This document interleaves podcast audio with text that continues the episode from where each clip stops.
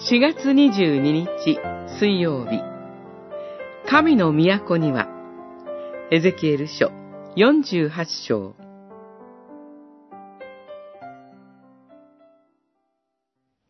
彼らは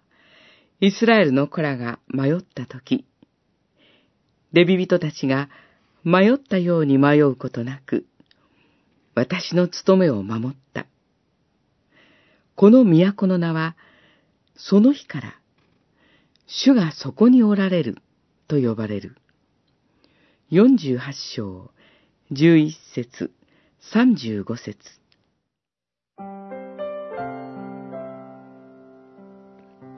水晶のように輝く命の水が中央を流れる。来るべき神の都の中に、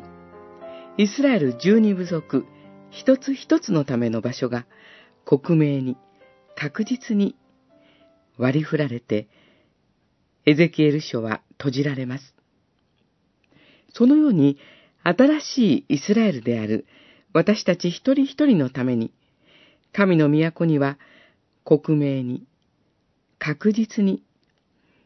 場所が割り振られ、確保されています。キリストは言われました。行って、あなた方のために場所を用意したら、戻ってきて、あなた方を私のもとに迎える。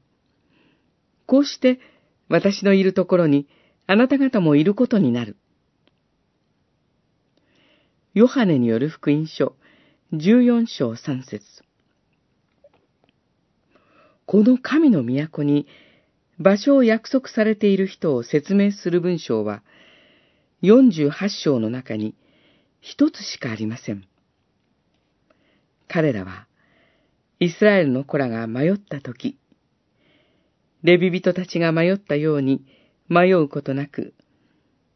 私の務めを守った。11節44章で示された祭司の務めそのものです。